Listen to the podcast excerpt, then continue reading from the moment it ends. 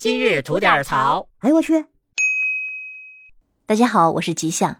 近日呢，在宁波慈溪的王先生啊，非常的崩溃，因为他十三岁的儿子啊，私自在药店购买了一些处方药，而且超剂量的服用，以至于对身体和心理都造成了非常严重的影响。因此呢，他把这些擅自出售处方药的药店呢，全部进行了投诉。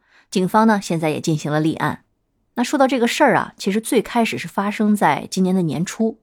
这个王先生的儿子今年十三岁，正上初一。因为是到了生理发育期嘛，所以他就非常的害怕，也很抗拒。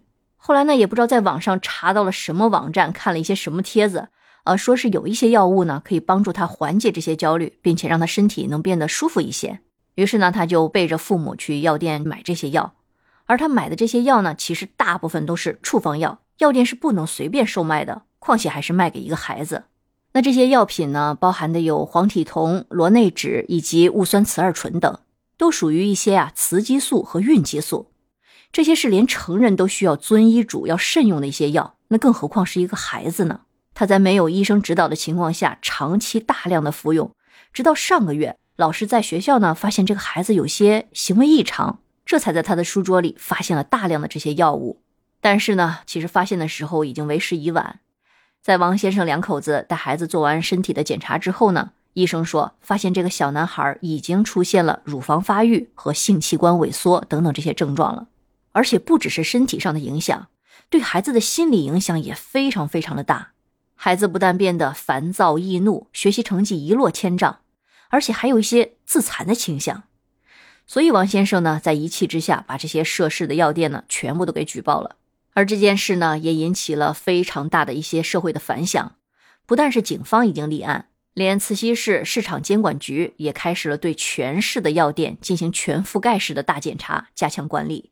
那确实，在整个事件中啊，药店在没有处方的情况下，就把这些处方药卖给了未成年人。